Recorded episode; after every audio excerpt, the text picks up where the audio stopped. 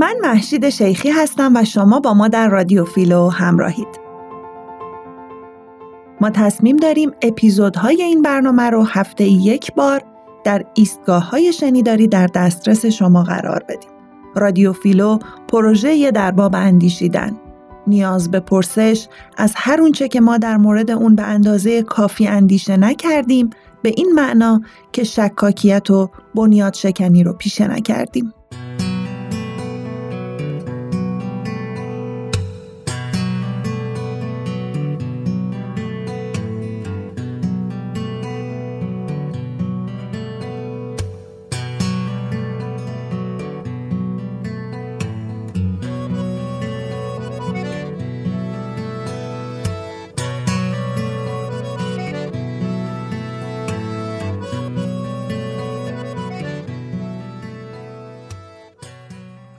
همراهان درود با توجه به اینکه تا الان 13 اپیزود از رادیو فیلو منتشر شده و در اپیزود 14 هم هستیم دیدیم جا داره تا به اتفاق شهریار عزیز یک بار دیگه به طور خلاصه راهی که با هم اومدیم رو براتون مرور کنیم و نقشه راه رو به صورت کلان ترسیم کنیم.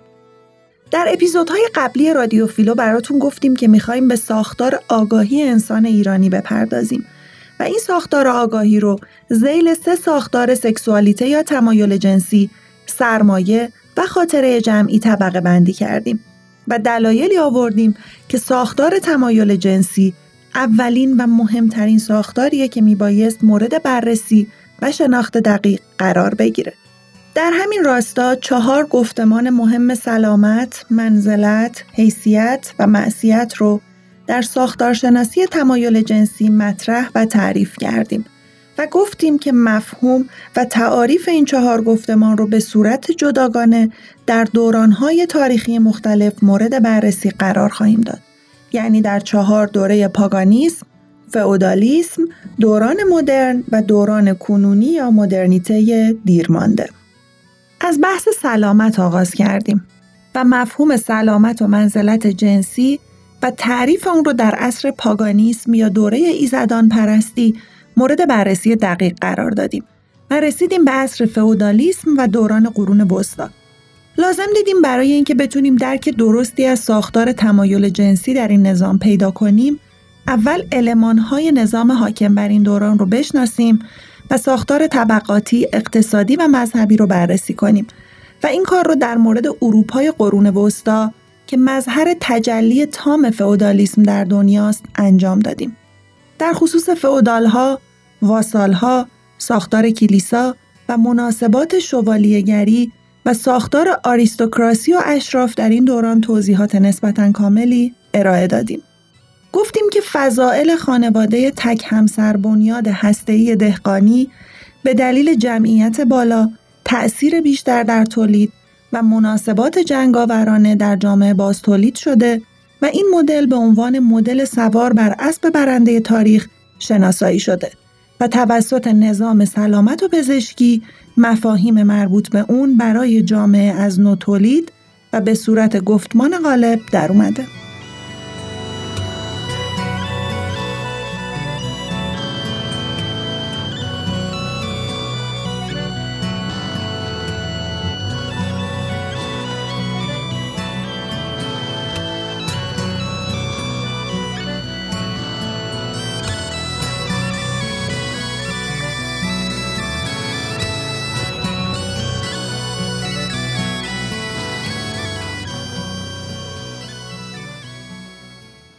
من شهریار اشراقنیا هستم و در رادیو فیلو با شما همراهم. خب در ادامه صحبت محشید عزیز باید بگم که بعد از اون پرداختیم به مفهوم نظام فئودالیسم یا همون ارباب رعیتی در ایران. تفاوت‌های فئودالیسم ایرانی رو با نوع غربی توضیح دادیم و برای اینکه بتونیم ریشه های فئودالیسم رو دریابیم به دوران ساسانی رفتیم.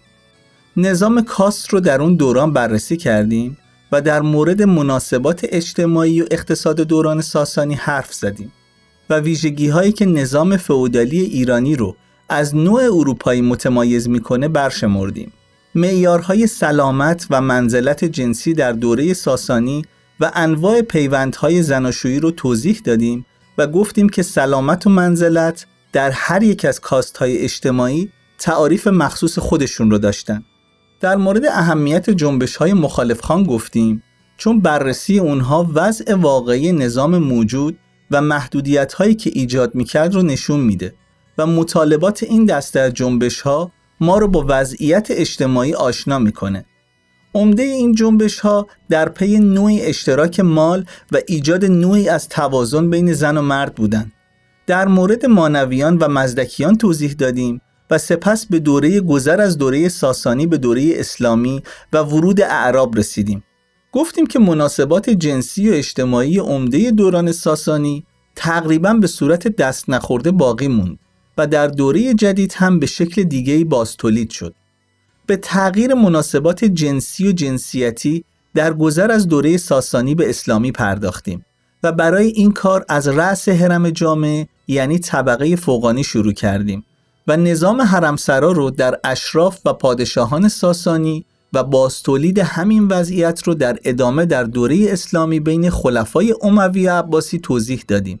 بعد در مورد مناسبات جنسیتی دهقانان حرف زدیم و گفتیم که تضمین چند همسری مردان و محدودیت های جدید برای زنان توازن رو در جامعه روستایی تا حدود زیادی دچار مسئله کرد و موجب تنزل اخلاقی کاست دهقان شد. سپس به مناسبات موجود بین طبقه اجتماعی دیگه‌ای یعنی بردگان رسیدیم و همزمان با این موارد قیام ها و جنبش های مخالفخان مربوط به هر بحث رو هم توضیح دادیم. در اپیزود قبل هم در مورد قیام صاحب و زنج یعنی جنبش معروف و بزرگ بردگان در جنوب کشور توضیح دادیم و ارتباط منصور حلاج با این قیام و قرامته رو بررسی کردیم که شنیدنش رو در اپیزود 13 هم بهتون پیشنهاد می‌کنیم.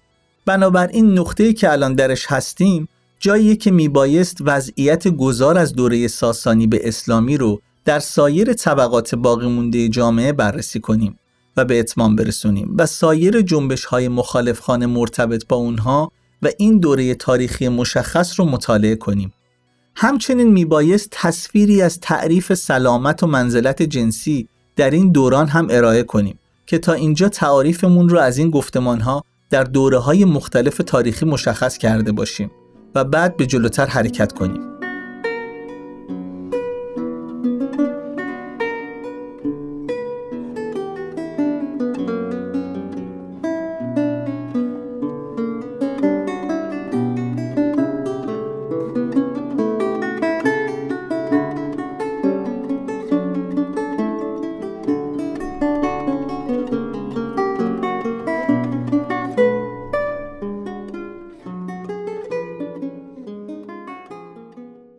من امیر حسین ابراهیم هستم و در رادیو فیلو با شما همراه خواهم بود.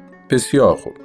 بعد از مطالعه مناسبات گذار از دوره ساسانی به دوره اسلامی در بخشهای فوقانی جامعه نیز دهقانان و بردگان می‌رسیم به بخش بعدی یعنی بخش چهارم و اون مناسباتیه که به طور خاص در میان فرقه های ویژه جریان داشته. در جهان اسلام از همون قرن دوم و سوم تا زمان ایلغار مغول شاهد ظهور سلسله از فرقه ها هستیم که ادامه هستند از همون خواص تمدن بحران زده دوره ساسانی.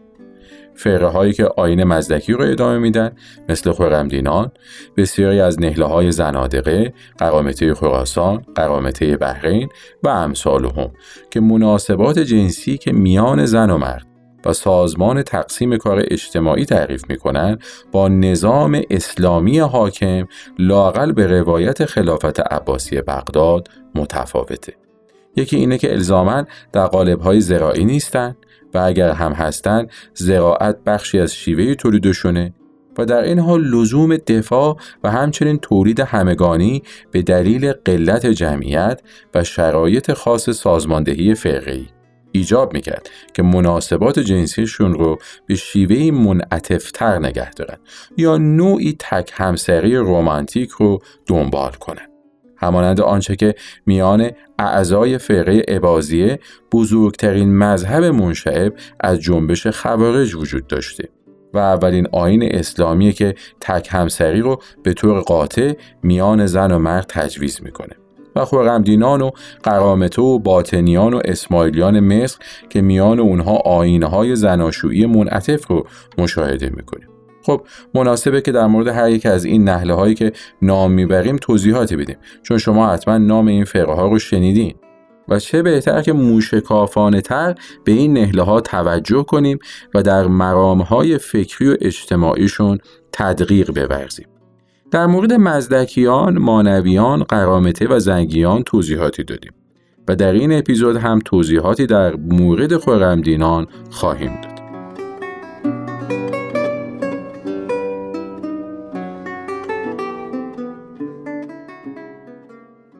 پیش از اینکه وارد بحث درباره خورمدینان بشیم یکی از نکات بسیار مهمی که در تفکر فیلوآنالیز میبایست مورد توجه قرار بگیره اینه که وقتی داریم از نهله های زنادقه و جنبش های مخالف خان در مواجهه با دین رسمی حرف می‌زنیم باید توجه کنیم که به عنوان مثال حلات زندیق بود اما نه به معنای کسی که ضد خدا یا ضد دین بوده باشه.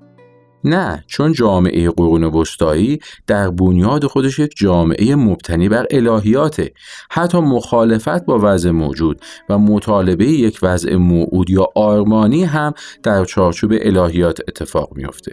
همونطور که در دوران مدرن آنتروپولوژی یا اصالت انسانشناسی حاکمه و هر گونه مخالفت با وضع موجود و مطالبه یک وضعیت موعود در چارچوب انسان مداری معنای خودش رو پیدا می‌کنه. پس تمایز دوران قرون وسطا و عصر تجدد در این گذار از الهیات به انسان شناسیه. بنابراین در صده های میانه حتی اون کسی که با دین موجود رسمی هم مخالفت می‌کنه در واقع خودش شخصیت سراپا مذهبیه. کما که در دوران مدرن اون کسی که با سرمایهداری به عنوان ستون فقرات مدرنیته مخالفت می‌کنه و بهش نقد وارد می‌کنه مثل کارل مارکس یا فریدریش نیشه خودش فرزند خلف بورژوازی اروپایی و در واقع از جای دیگه ای سر برون نیاورده.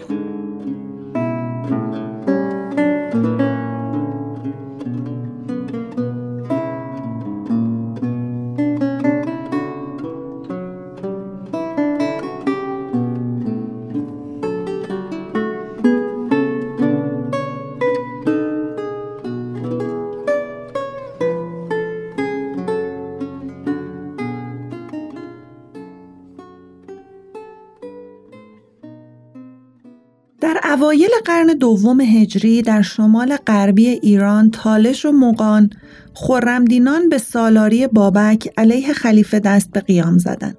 این قیام 20 سال طول کشید. طی این مدت خرمدینان شکست های فاحشی به لشکریان خلیفه وارد کردند و سرانجام سپاه خلیفه به سرداری افشین خرمدینان رو شکست داد. انگلس در اثر خودش موسوم به جنگ های دهقانی در آلمان متذکر میشه که در دوران قرون وسطا انشعاب مذهبی و عرفان و یا صوفیگری یکی از اشکال و مظاهر مخالفت اجتماعی یا اپوزیسیون با رژیم فئودالی موجوده. این کلام انگلس درباره جنبش های ضد فئودالی در قرون وسطا نه فقط برای جنبش ها در کشورهای غربی صادقه بلکه در کشور آسیایی ما هم صدق می‌کنه.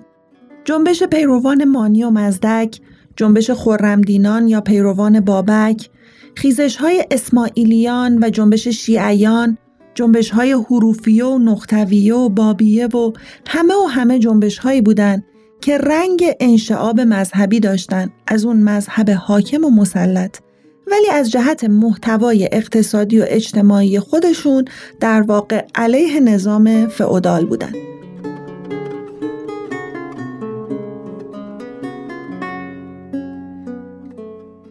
علت چنین وضعی روشنه. فئودالیسم در قرون وسطا در حکومت مذهبی خلفا و پاپها تجلی می کرد. مذهب حاکم حربه اساسی فکری طبقه حاکم بود لذا طبقه محکوم با انشعاب مذهبی خودش به مبارزه برمیخواست.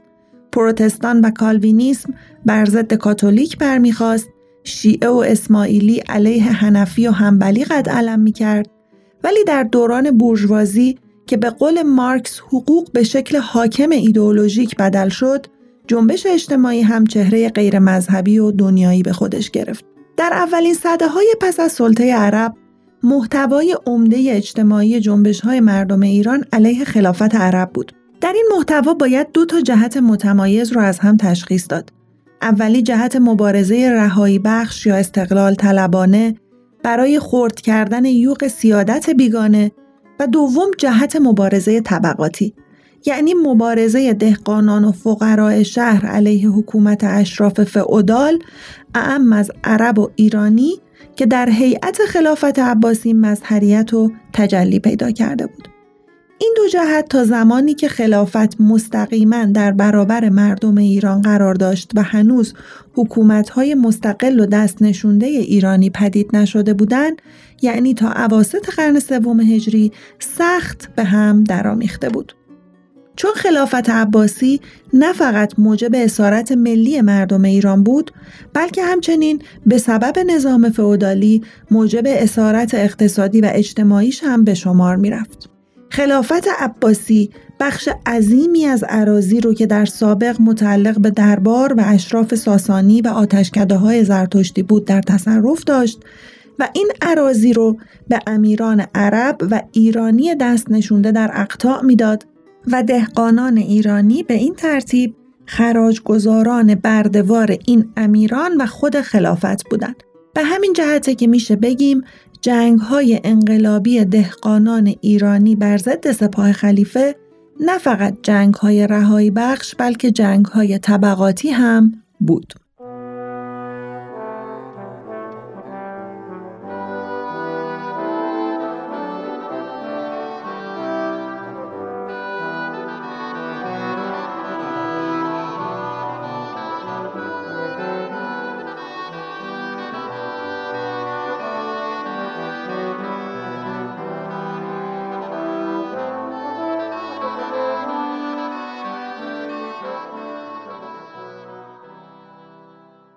مطالعه جنبش های اجتماعی در ایران از وظایف مهم در زمینه تحلیل علمی تاریخ کشور ماست.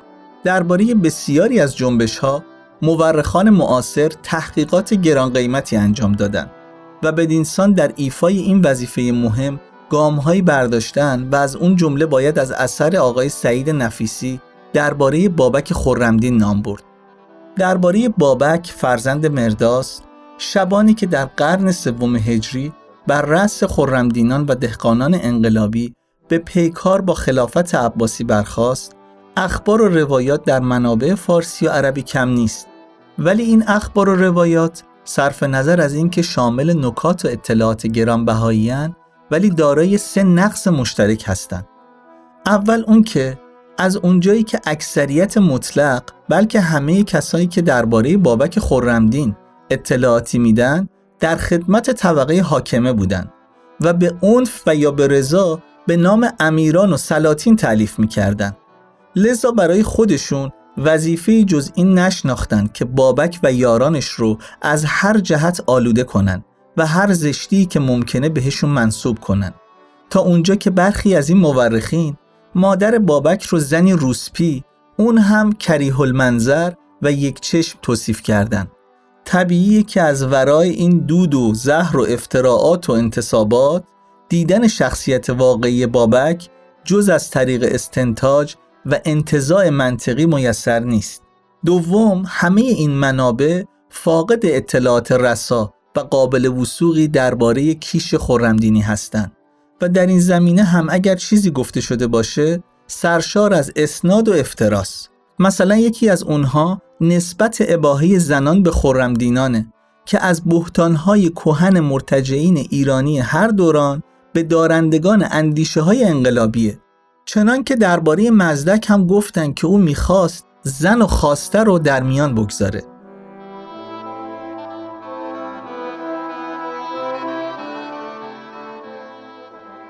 سوم همه این منابع فاقد اطلاعات لازم درباره اقدامات اجتماعی بابک در قلمرو پهناور تحت سیطرشه. چون بابک بیش از 20 سال بر نواحی تالش و اردبیل و مقان و سواحل عرس و بخشی از آران و گاه بر سرزمینی از این هم وسیعتر حکرانی می‌کرد و با توجه به اینکه خرمدینان دهقانان و شبانانی بودند که علیه مالکیت خلافت و عمراش به سود احیای مالکیت دهقانی برخواسته بودند مسلمه که در این نواحی مقرراتی جز اونچه که در عراضی تحت سلطه بغداد مرسوم بود متداول کرده بودند. ولی کیفیت چنین اقداماتی از جانب بابک روشن نیست و فقط باید منطقا حد زده بشه.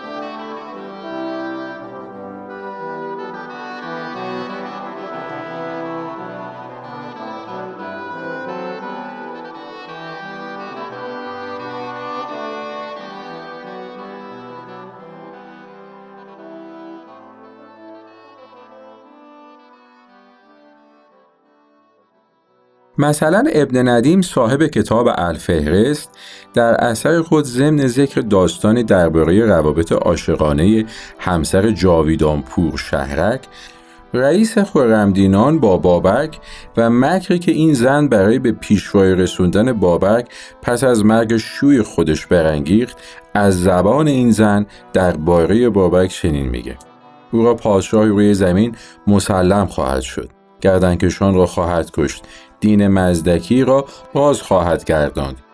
خاران شما به ارجمندان افتادگان شما به بلند مرتبگان مبدل خواهند شد. ابن ندیم در این عبارات مجمل در واقع اون رو که بابک در تلاش اجرای اون بود و بدان دست یافته بود رو بیان می‌کنه. یا مثل محمد اوفی در اثر خودش جوام الحکایات و لوام الروایات ضمن بیان گفتگوی معتصم خلیفه عباسی با شاهزاده ایرانی افشین درباره بابک از قول خلیفه می نویسه که وی درباره بابک گفت او مردی جلد و قوی و در کارهای جنگ و لشکرکشی نظیر نداره یا مسعودی در مروج و پس از بیان کیفیت قتل بابک اضافه می‌کنه سپس سر او را به خراسان بردن و در هر شهری و هر قصبه در خراسان گردانیدند زیرا که در دلهای مردم جای بزرگ داشت و کار بالا گرفته بود و چیزی نمانده بود که خلافت را از میان ببرد و مردم را منقلب سازد. در اون هنگام که بابک در ناحیه بز یا بزین واقع در ناحیه تالش و کوهستانهای آذربایجان شمال شرقی اردبیل، مقان و سواحل عرس با لشکر افشین می جنگید مازیار پسر کارون هم در رأس جنبشی به نام سرخ علمان در تبرستان درفش تقیان علیه خلافت رو برافراشته بود. شهر بوز یا کلیبر کنونی منطقه و قلعه‌ای در شمال آذربایجان به خاطر قیام بابک شهرت یافت. این شهر مرکز اصلی مقاومت خورمدینان و نیز بابک در برابر خلفای عباسی به ویژه معتصم بود.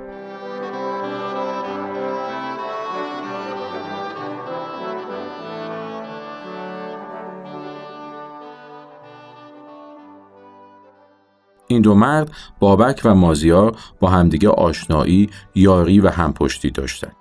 بر اساس برخی روایات قیام مازیار درست دو سال پس از اعدام بابک انجام گرفته. با این حال بسیاری از مورخان وجود رابطه میان این دو رو تصریح می‌کنن که می‌تونه هم متعلق به دوران قبل از قیام مازیار باشه و هم می‌تونه ناشی از اون باشه که تاریخ قیام مازیار در روایات نامبرده نادرسته و قیام بابک و مازیار مدتی هم همزمان بوده.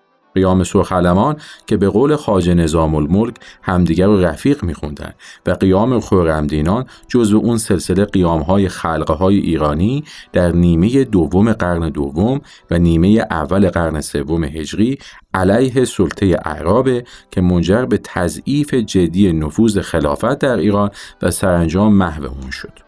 معلفین شوروی کتاب تاریخ ایران در سده هجدهم اظهار می‌کنند که به کار بردن پرچم سرخ در جنبش گرگان نخستین استعمال جمعی پرچم سرخ به مسابه پرچم پیکار خلق علیه ستمگران در تاریخ شناخته شده است.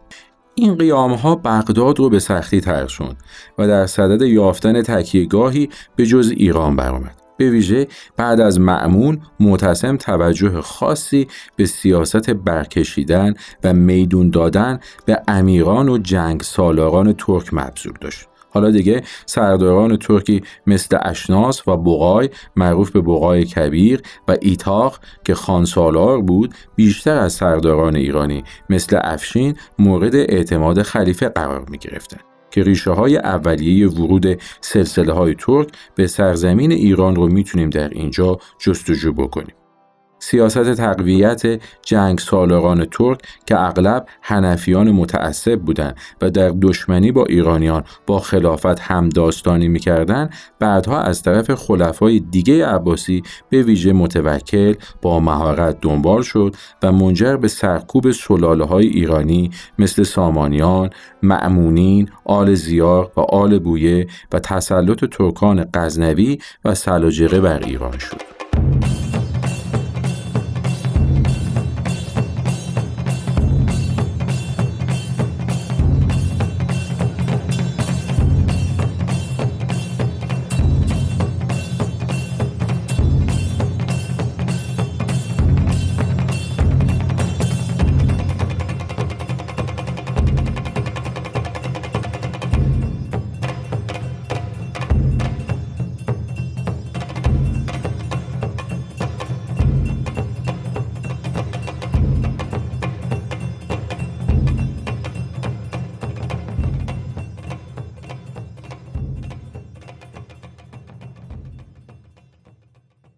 تاریخ می‌بینیم با اینکه افشین در ماجرای درهم شکستن و اسیر کردن بابک نقش اساسی رو ایفا کرد باز از بدگمانی معتصم رهایی پیدا نکرد تا جایی که دو سه سال بعد از محو بابک خلیفه او رو بازداشت کرد و توی سیاه چال از گرسنگی کشت. اگر اشراف زادگانی مثل شهزاده اسروشنه ملقب به افشین خدمت خلفا رو کمر نمی بستن قلبه خلق ایران بسیار تسهیل می شد ولی پیداست که در قبال قیام دهقانان و دریوزگان شهر اشراف ایرانی بیشتر ترجیح می‌دادند دستیار خلیفه باشند تا اینکه به زیر درفش سرخ علمان و خرمدینان برند. این اشراف به ویژه در این موقع از تقویت خلفا دریق نورزیدند. به کمک اونها بود که عباسیان بر بنی امیه پیروز شدند معمون بر امین غلبه کرد کار ملکداری عباسیان اونچنان رونق گرفت ولی همین که این اشراف و سرکردگان خواستن پا از گیلیم خودشون فراتر بگذارن و در کار قدرت خلیفه اخلال کنن شمشیر خلیفه رگهای گردنشون رو برید. نوبختی و برمکی بو مسلم و افشین رو هلاک کرد.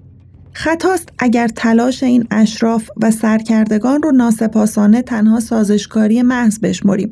چون بسیاری از اونها هرگز عمیقا با خلافت نساختن و در خرابی کارش کوشش می‌کردن. به همین جهت هم از چنگ دشخیم خلیفه نرستن. نهایت اینکه حراس اونها از جنبش مردم موجب نوسان اونها و تمایل سازشکارانشون بود.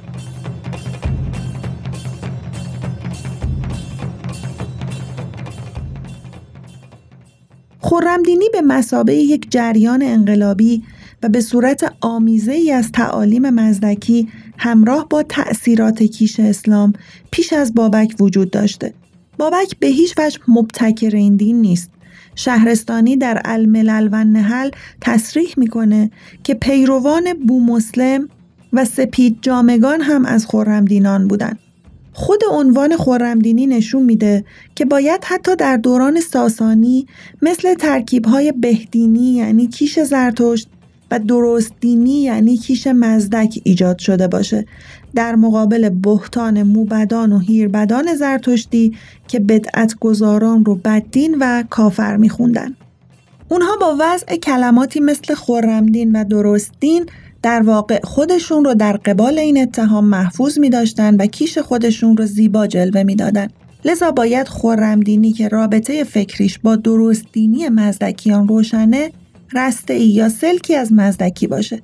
در غرب ایران پیش از بابک جاویدان پسر شهرک پیشوای این فرقه بود و بابک فرزند مردی روغنگر از مردم بلالاباد که در کودکی و جوانی شبانی و ساربانی می کرد و به قول روزت و صفا رائی بقر و غنم بود و در دستگاه جاویدان و جمع خورمدینان در اومد. اما اینکه چی شده که اون رو به جانشینی جاویدان برگزیدن مطلبیه که خیلی در تاریخ روشن نیست و روایات مختلفی در موردش وجود داره.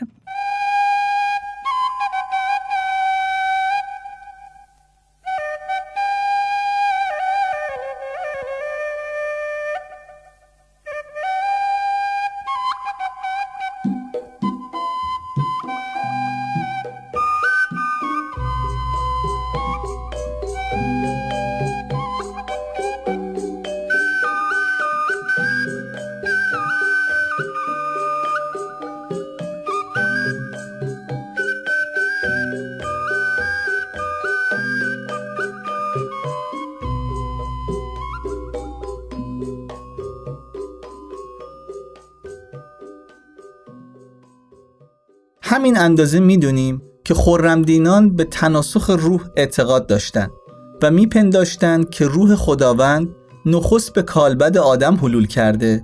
سپس ابراهیم آنگاه موسا و عیسی و سپس محمد و سرانجام بو مسلم خراسانی. مسلما جاویدان پور شهرک خودش رو آخرین جلوگاه این روح ایزدی می‌دونست و چنین به نظر می‌رسه که پس از مرگش همه بر اون شدن که روح جاویدان پور شهرک به بدن بابک پور مرداس حلول کرد. این عقیده تناسخ که گویا از منشأ هندیه و در بسیاری از جریانات انقلابی اون عصر دیده میشه برای حفظ ادامه کاری در رهبری نهضت نقش بازی می‌کرده. چنین باوری تنها زمانی برای خرمدینان می‌تونست پدید بشه که یا جایی وصیت خاصی درباره بابک کرده باشه و یا اون در همون ایام زندگی جاویدان به مقام بزرگی در میان خرمدینان رسیده باشه. اون چی که مسلمه بابک هنوز جوان بود که در 201 هجری به پیشوایی خرمدینان برگزیده شد. حتی به شهادت برخی قرائن بابک سعی داشت که افشین رو به اتکاب ایرانی بودنش در دشمنی با خلافت متحد خودش کنه و شاید تلاشهاش در برخی مراحل بی نتیجه نبود. چون در دربار معتصم در اون هنگام عقیده داشتند که افشین در سرکوب بابک سستی می‌کنه و از همه قوا برای انجام منظور استفاده نمی‌کنه. ولی شاهزاده اسروشن افشین به دلیل تربیت طبقاتی و بیمی که از وضع خودش داشت و در اثر سیاست تهدید و تحبیب خلیفه سرانجام و علا رغم برخی تردیدها جرأت نکرد در کنار بابک قرار بگیره. و بسات ظلم و فساد خلافت رو برچینه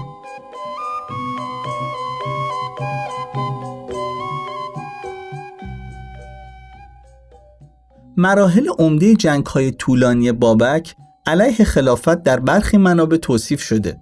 این توصیفات کاملا نشون میده که بابک در اداره امور جنگ طولانی چریکی علیه لشکریان خلیفه مهارت زیادی داشت.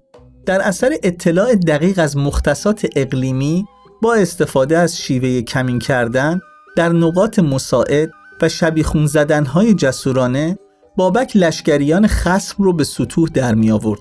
در واقع افشین با همه آزمودگی نتونست صرفا از طریق نظامی بر بابک چیره بشه و این غلبه از طریق خدعه و تزویر و سیاست دست داد. وقتی که بابک پس از شکست نهایی در بیشزارهای آران متواری بود و قصد داشت نزد پادشاه بیزانس تئوفیل بره و او رو به مبارزه علیه خلیفه برانگیزه سالار سپاه عرب افشین زنهارنامه با مهر زرین خلیفه به وسیله دو پیک به نزدش فرستاد. بابک اون نامه رو خوند و در غضب شد و با خشم تمام اون زنهارنامه ننگین رو به نزد پیک انداخت و گفت این نامه رو به نزد افشین ببر و بگو این تو را به کارایت نه مرا. افشین از راه دیگه ای در اومد. یکی از امیران اون نواحی به نام سهل ابن سنبات که با بابک آشنایی و دوستی داشت او رو به دژ خودش می‌بره و وعده پشتیبانی میده. ولی روز دیگه بابک رو به بهانه شکار از خونه خارج می‌کنه و اونجا او رو تسلیم سرهنگان افشین می‌کنه.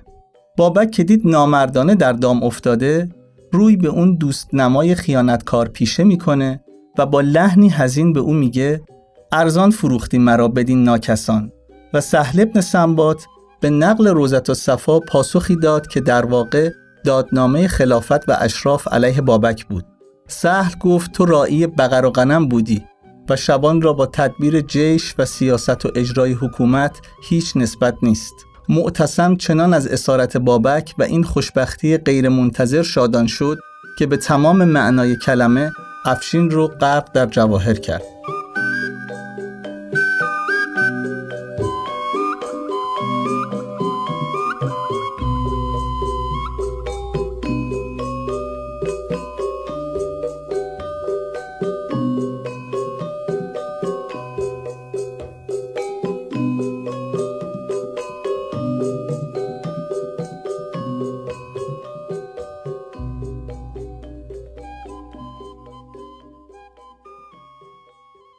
خاجه نظام الملک وزیر معروف عصر سلاجقه در اثر مشهور خودش معروف به سیاستنامه صحنه ای رو درباره مرگ بابک نقل می‌کنه. باید دونست که خاجه از اون کسانی که از طرفی به سبب خصلت اشرافی و از طرف دیگه اهمیتی که برای تمرکز دینی و سیاسی قائل بود از همه قیام ها با خصومت یاد می‌کنه. او می نویسه چون یک دستش ببریدن دست دیگر در خون زد و در روی خود مالید. همه روی خود را از خون سرخ کرد. متسم گفت ای سگ این چه عمل است؟ گفت در این حکمتی است. شما هر دو دست و پای من بخواهید برید و گونه روی مردم از خون سرخ باشد. خون از روی برود زرد باشد. من روی خیش از خون سرخ کردم تا چون خون از تنم بیرون شود نگویید که رویم از بیم زرد شد. پس از اینکه خلیفه با قصاوت نامردانه بابک رو شکنجه داد و کشت او در جایی که بعدها کنیسه بابک نام گرفت به داغ آویخت. سالیان دراز پیکر این مرد بر دار آویخته بود. هنگامی که هموطن دیگرش مازیار رو بر همین کنیسه بردار کردن پیکر فرو خشکیده بابک در کنار او بود. زرینکوب ریشه اندیشه های خورمدینی رو در مذهب مزدکی می‌دونه. برخی از تاریخ نویسان گفتن که ریشه اصطلاح خورمدین از اونجاست که همه لذت ها رو مباه می‌دونستن و از این رو اونها رو اباهیه هم می‌گفتن. اما نفیسی این اتهام رو رد می‌کنه و اون رو انتصاب مخالفان می‌دونه. امورتی می‌گوید برای بدگویی از این جنبش اون رو فاقد قیدهای شرعی و اخلاقی معرفی کردن. ابن حوقل به اباهیگری اونها اشاره می‌کنه ولی بغدادی میگه روایت اباهیگری و آزادکامگی جنسی خورمدینان اعتباری نداره و دلیل مطمئنی برای اون آرا اقامه نشده.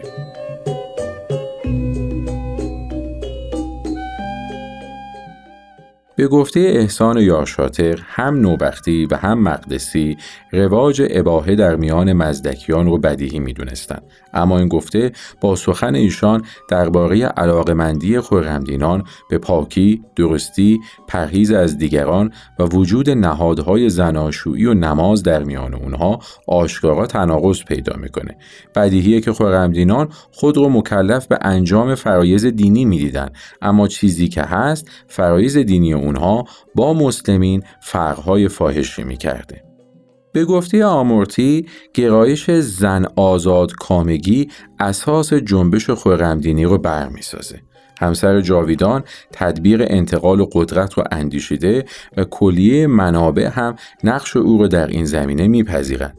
کلیه منابع اگر هم زد و نقیز ذکری از پایگاه اجتماعی زنان می‌کنند به حق زنان در گزینش شوهر دوم اشاره می‌کنند.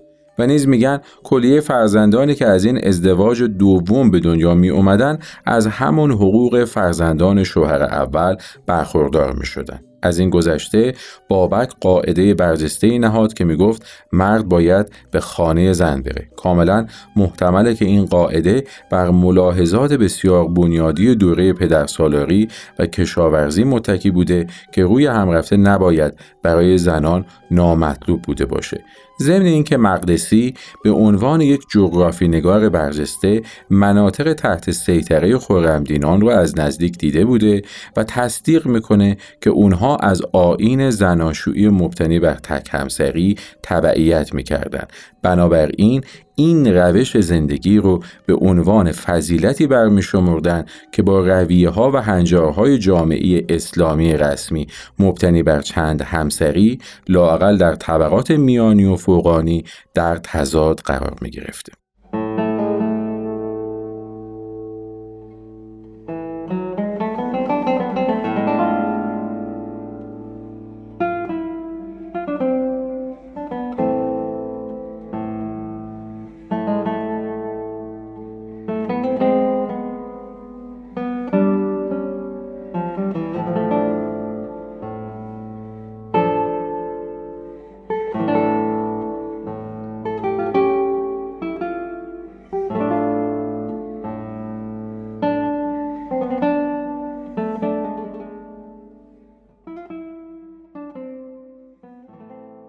خب همونطور که در ابتدای این اپیزود گفتیم می‌خوایم موقف و وضعیت بشر تازه مسلمان رو از حیث ساختار سکسوالیته و مباحث مرتبط با این موضوع بررسی کنیم.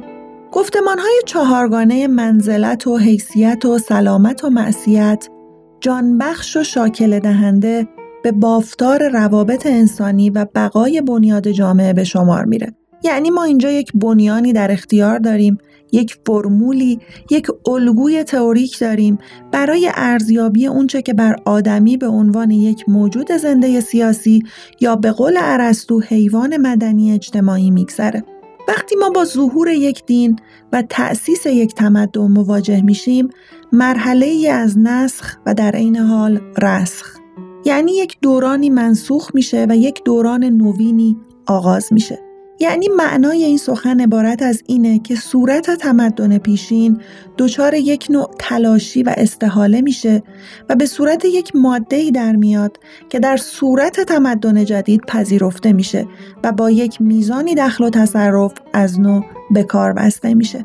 ما اینجا صورت نوعی تمدن دوره ساسانی رو اگر لحاظ کنیم عبارت است از حاکمیت یک آین کشورداری به خصوص که اون شاهنشاهی مبتنی بر فرح ایزدی شیدان شید بوده. دیانت بومی بوده و تمامیت سرزمینی. این صورت نوعی این تمدنه. اینها تلاشی پیدا می‌کنن و مبدل میشن به یک ماده یعنی یک ماده قابل فرم دادن از نو و در صورت نوعی تمدن اسلامی جذب میشن.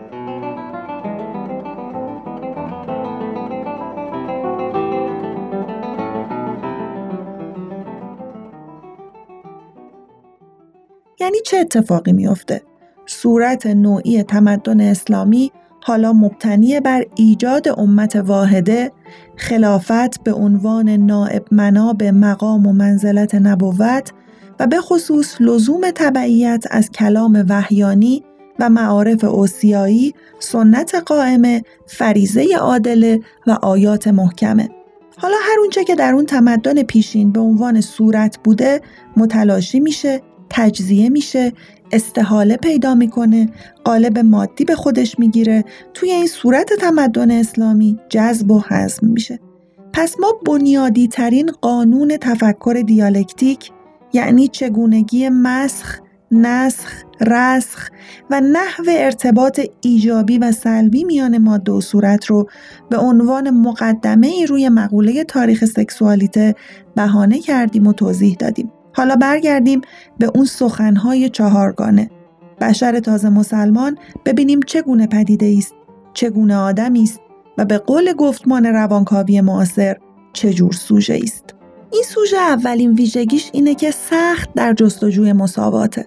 یعنی موجودی به تنگ اومده از اجهافها، تبعیضها، نابرابریها و اون قاعده های صلب و سخت بردهدارانه دوران قدیم که می‌خواد یک برابری و اندازه ای از مساوات رو برای خودش جستجو بکنه و خودش رو مستحق این مساوات و اکرام می‌دونه. پس این نیاز به این مبارزه وجود داشته.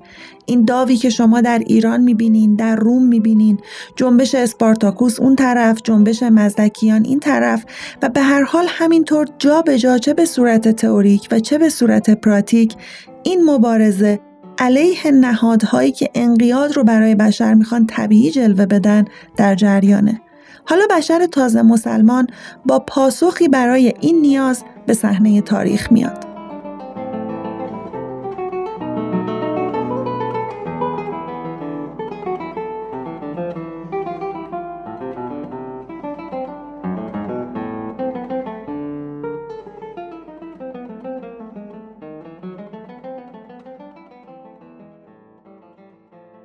ان اکرمکم عند الله اتقاکم خب این بیان که گزیده ترین شما پارساترین شماست دیگه اشاره نداره که این پارساترین زن یا مرد چه ویژگی جنسی باید داشته باشه.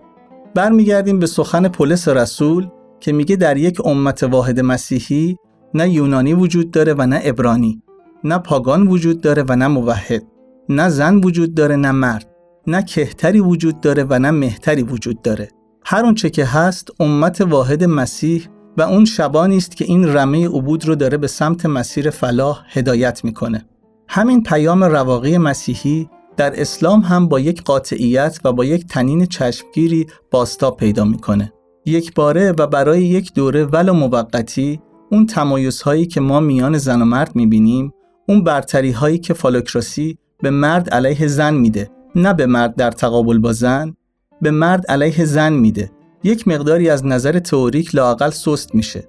در آغاز اسلام و این بشر تازه مسلمان یک باره اون فاصله میان زن و مرد براش قدری برداشته میشه. زن هم می‌تونه شهید بشه. زن هم می‌تونه جهاد بکنه. زن حتی ممکنه در موقعیت قرار بگیره که خیلی نزدیک مقام نبوت باشه.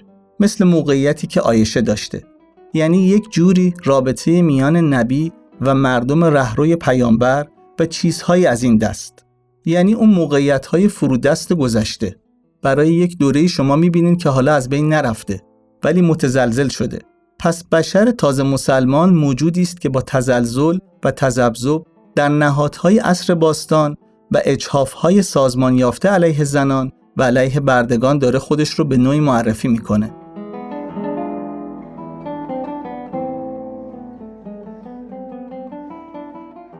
پس اولین گفتمان ما داره اینجا خودش رو نشون میده. منزلت مبتنی بر مساواته. حالا ما نمی‌خوایم بگیم که مساوات عینا و به نحو تمام ایار اجرا شده و قانونمند شده و به اصطلاح تبدیل شده به یک فرادهش مدام متمادی و مستمر. نه ولی لاعقل پیامش اومده یعنی ما این امتیاز رو می‌تونیم به تاریخ آغازین اسلام بدیم که مسئله پارسایی و برابری به عنوان فضیلت ناستردنی در تقابل با پایگان بنیادی مبتنی بر کاستها و تعلق به نظام نجیب زادگی و مهتری و کهتری در اون برجسته میشه و اون نظام سابق رو تقریبا از لحاظ نظری لاقل میشه گفت منسوخ می‌کنه. این یک واقعیته که ما می‌تونیم بهش به عنوان یک حقیقت و به عنوان یک امر تحقق یافته تاریخی نه یک آرزو اندیشه صرفا فلسفی یا امری حکمی یا کلامی نگاه کنیم.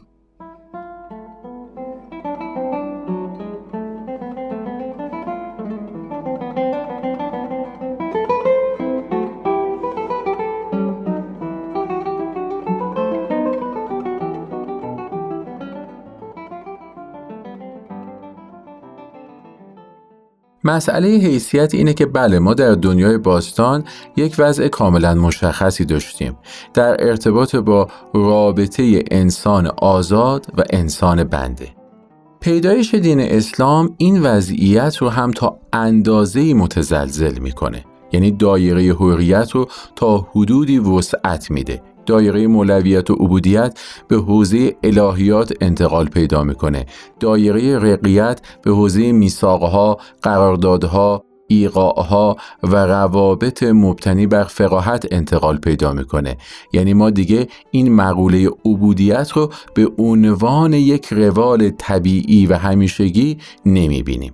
اولا این رو یک واقعه می‌دونیم که بالاخره در یک برهی در اثر جنگ یا برخی وقایع اجتماعی برای افراد اتفاق میفته این نیست که آدمها به ذات خودشون عبد یا برده باشن.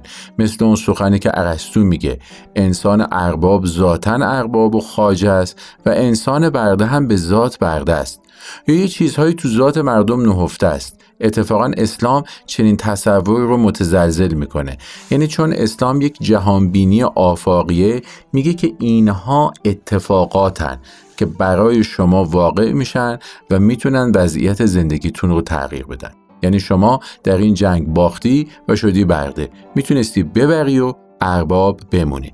پس چیزی در لوح مکتوم الهی نبوده که تو رو ارباب یا تو رو برده بخواد. یکی رو خاجه و یکی رو عبد بخواد. همچین چیزی پیشا پیش تحمیل نشده و روال ستیزه ها و کشاکش های سیاسیه.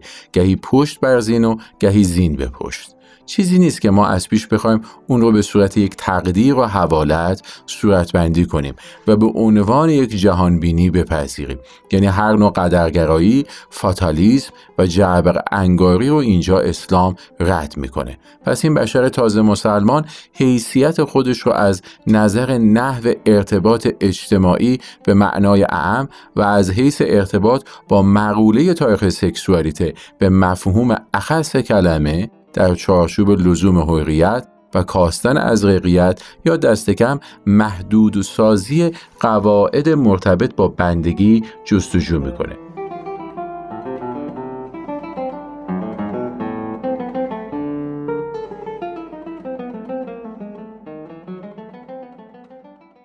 پس اگر شما در مفهوم منزلت اخلاقی لزوم برابری رو دارین یا فضیلت برشمردن برابری رو مشاهده می کنید در بود حیثیت با گسترش معنا و مستاق حریت مواجه میشین. یعنی آزادی میشه یک چیزی که فضیلته. جستجوی آزادی هم فضیلت به شما میاد. پس بیخود نیست که شما می‌بینین پی در پی اتفاقا در اسلام جنبشه های اتفاق میفته برای آزادی بیشتر. صاحب زن چی می‌خواد؟ آزادی قرامته چی می‌خوان؟ آزادی جنبش اسماعیلیان چی می‌خوان؟ آزادی نه فقط آزادی برای گروه اجتماعی آزادی می‌خوان در خانش متن دینی آزادی می‌خوان برای تفسیر آزادی می‌خوان برای خوندن نوشتن آزادی می‌خوان برای توسعه افکار که به پیدایش جنبش دائرت المعارف نویسی اخوان و صفا منجر میشه. یعنی شما می‌بینین در اثر ظهور اسلام و طرح مفهوم حیثیت در چارچوب این وضعیت اسلامی آغازین منزلت به مساوات و حیثیت به آزادی تعبیر میشه. حالا اینها که نمی‌تونن مطلق باشن. وقتی با تاریخ سکسوالیته سر و کار داریم منزلت تعبیر میشه به نکاح. یعنی دیگه کسی حق نداره زن رو جابجا جا بکنه. کسی حق نداره همسرش رو اجاره بده یعنی صفا کسی حق نداره همسر دیگری رو به زور اختیار بکنه. نکاح تنها راه تولید و بازتولید منزلت و حیثیته. این یعنی گسترش حریت یعنی از تعداد کنیزان باید کاسته بشه و کنیز بیشتری آزاد بشه و بر تعداد زنان آزاد محجبه پردنشین ولی واجد امکان تحرک از طریق ایجاد نسل و نقش مربی درون خانواده افزوده بشه. اسلام یک همچین وضعیتی رو تشویق می‌کنه و این اتفاق هم در مقام عمل میفته پس شما در یک دوره یک تعداد زیادی به نسبت جمعیت آدم باسواد پیدا می‌کنید که اینها در دامن مادرهایی دارن پرورش پیدا می‌کنن که فرهیخته به شما میان. پدرها که اغلب در جنگ و جهاد و تجارت و دست کم سیاست هستند بیرونی و ابن سینا و فارابی دارن در یه خونه ای تربیت میشن که اولا مادر بالای سرشون هست و این مادر یک میزانی آگاهی داره و اون الگوی پردنشینی متمرکز اسلامی هم به این زن قابلیت اینو میده که بر میزان حریتش تا حدودی بیافزاید و خودش رو در مقام یک مربی در اون خانواده واجد شعنی پیدا بکنه که انگار نقشش یک نوع باز تولید قوای انسانی از طریق امتداد نسل و تربیت اونهاست.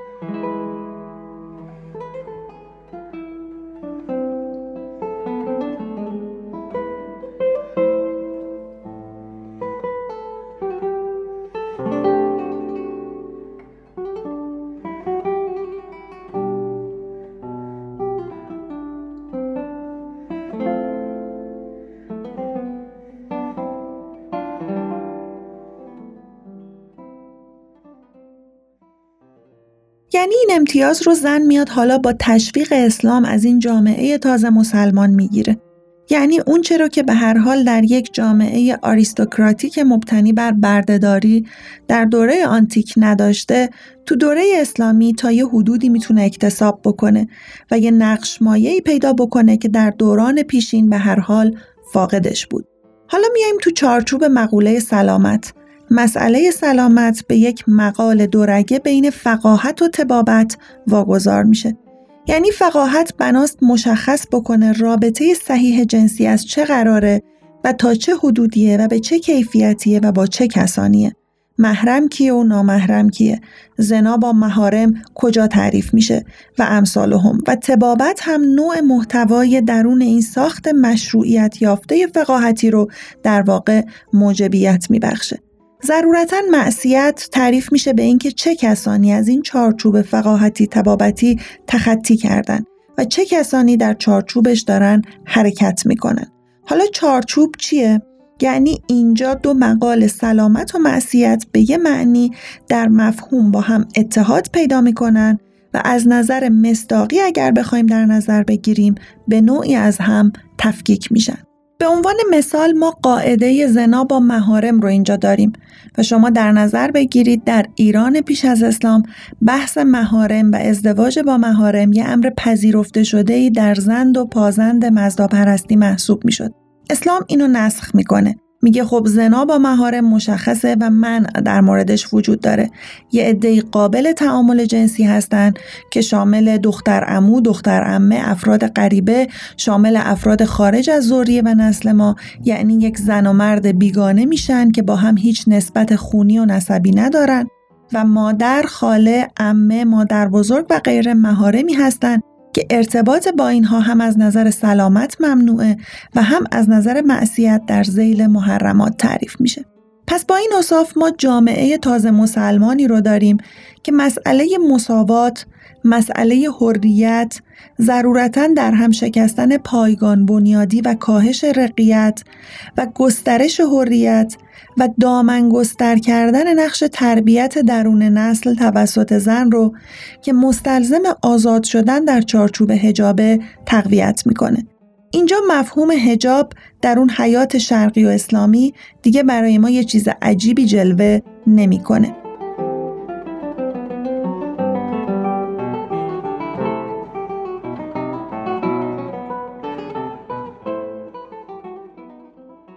زن اون امکان آزادی پوشش پاگانیستی در جامعه رو از دست میده و میاد میشه یک زن محجبه پردنشین مربی که بناست کادرسازی بکنه برای یک سیستم فئودالی.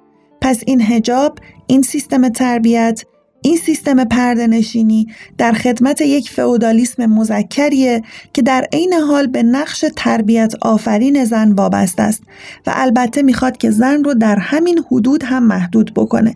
یعنی یک نقشی بهش میده که نقش کوچیکی به هیچ وجه نیست ولی جوری رابطه معصیت سلامت حیثیت منزلت رو میچینه که زن رو مقید کنه در مقام مربی که مبادا از اون بخواد فراتر بره. اگر این زن بگه من هم می‌خوام مربی باشم هم خونیاگر گفتمان معصیت میاد و میگه نه دیگه. این مقام مادری و مربی بودن رو ما از تو می‌گیریم و میشه خونیاگر و به مقام کنیز تنزل پیدا می‌کنه. اگه بگه من هم می‌خوام زنی باشم با روابط آزاد و هم نقش مربی رو برای همه اولاد خودم داشته باشم میگن نه شما تنزل می‌کنی به مقام یک کنیز یا جاریه. و دیگه نمی‌تونی نقش اون مادر خانواده تک متمرکز اسلامی که وظیفش تربیت کادر و نیروی انسانی برای یک سیستم فعودالی نوپا و در حال انباشت سرمایه آغازینه رو داشته باشی. بنابراین این آغاز تاریخ انقیاد بسیار عمیق زن و در عین حال دادن یک نقش بسیار بسیار مهم بزنه حالا اینکه ما وزن کدوم یکی از این دوتا رو سنگین می‌کنیم می‌تونیم در ستایش یا در نکوهش این دوران سخن بگیم. اگر دیالکتیکی بیاندیشیم هر دو رو باید با هم تحلیل کنیم و به کار ببریم. در اپیزودهای بعدی بحث رو بر اساس نقشه‌ای که در ابتدای این اپیزود ترسیم کردیم ادامه خواهیم داد.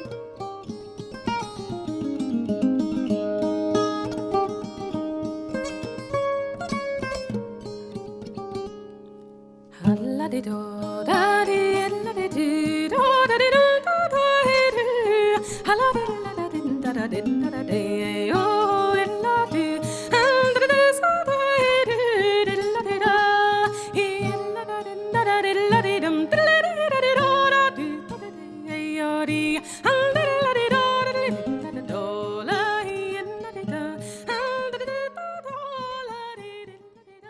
این اپیزود در اردیبهشت 1401 ضبط شده و در 15 اردیبهشت 1401 در دسترس شما دوستان عزیز قرار خواهد گرفت. راویان این اپیزود امیر حسین ابراهیم، شهریار اشراقنیا و محشید شیخی هستند. محتوای اپیزود به طور مشخص توسط امیر حسین ابراهیم آماده شده و پژوهش های مرتبط توسط محشید شیخی صورت پذیرفته. کارگردانی هنری و آماده سازی ها توسط محشید شیخی و شهریار اشراقنیا انجام شده. ضبط پادکست در اسفندیار استودیو انجام شده و میکس و mastering صدا توسط محمد رضایی صورت پذیرفته. با سپاس از سهیل فاتحی عزیز بابت همراهی با این اپیزود رادیو فیلو.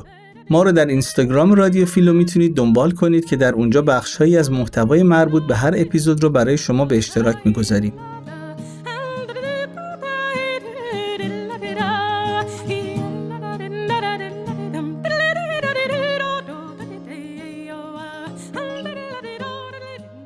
فیلوآنالیز کوچ است. با ما در این کوچ همراه باشید تا با هم آن را به پایان برسانیم.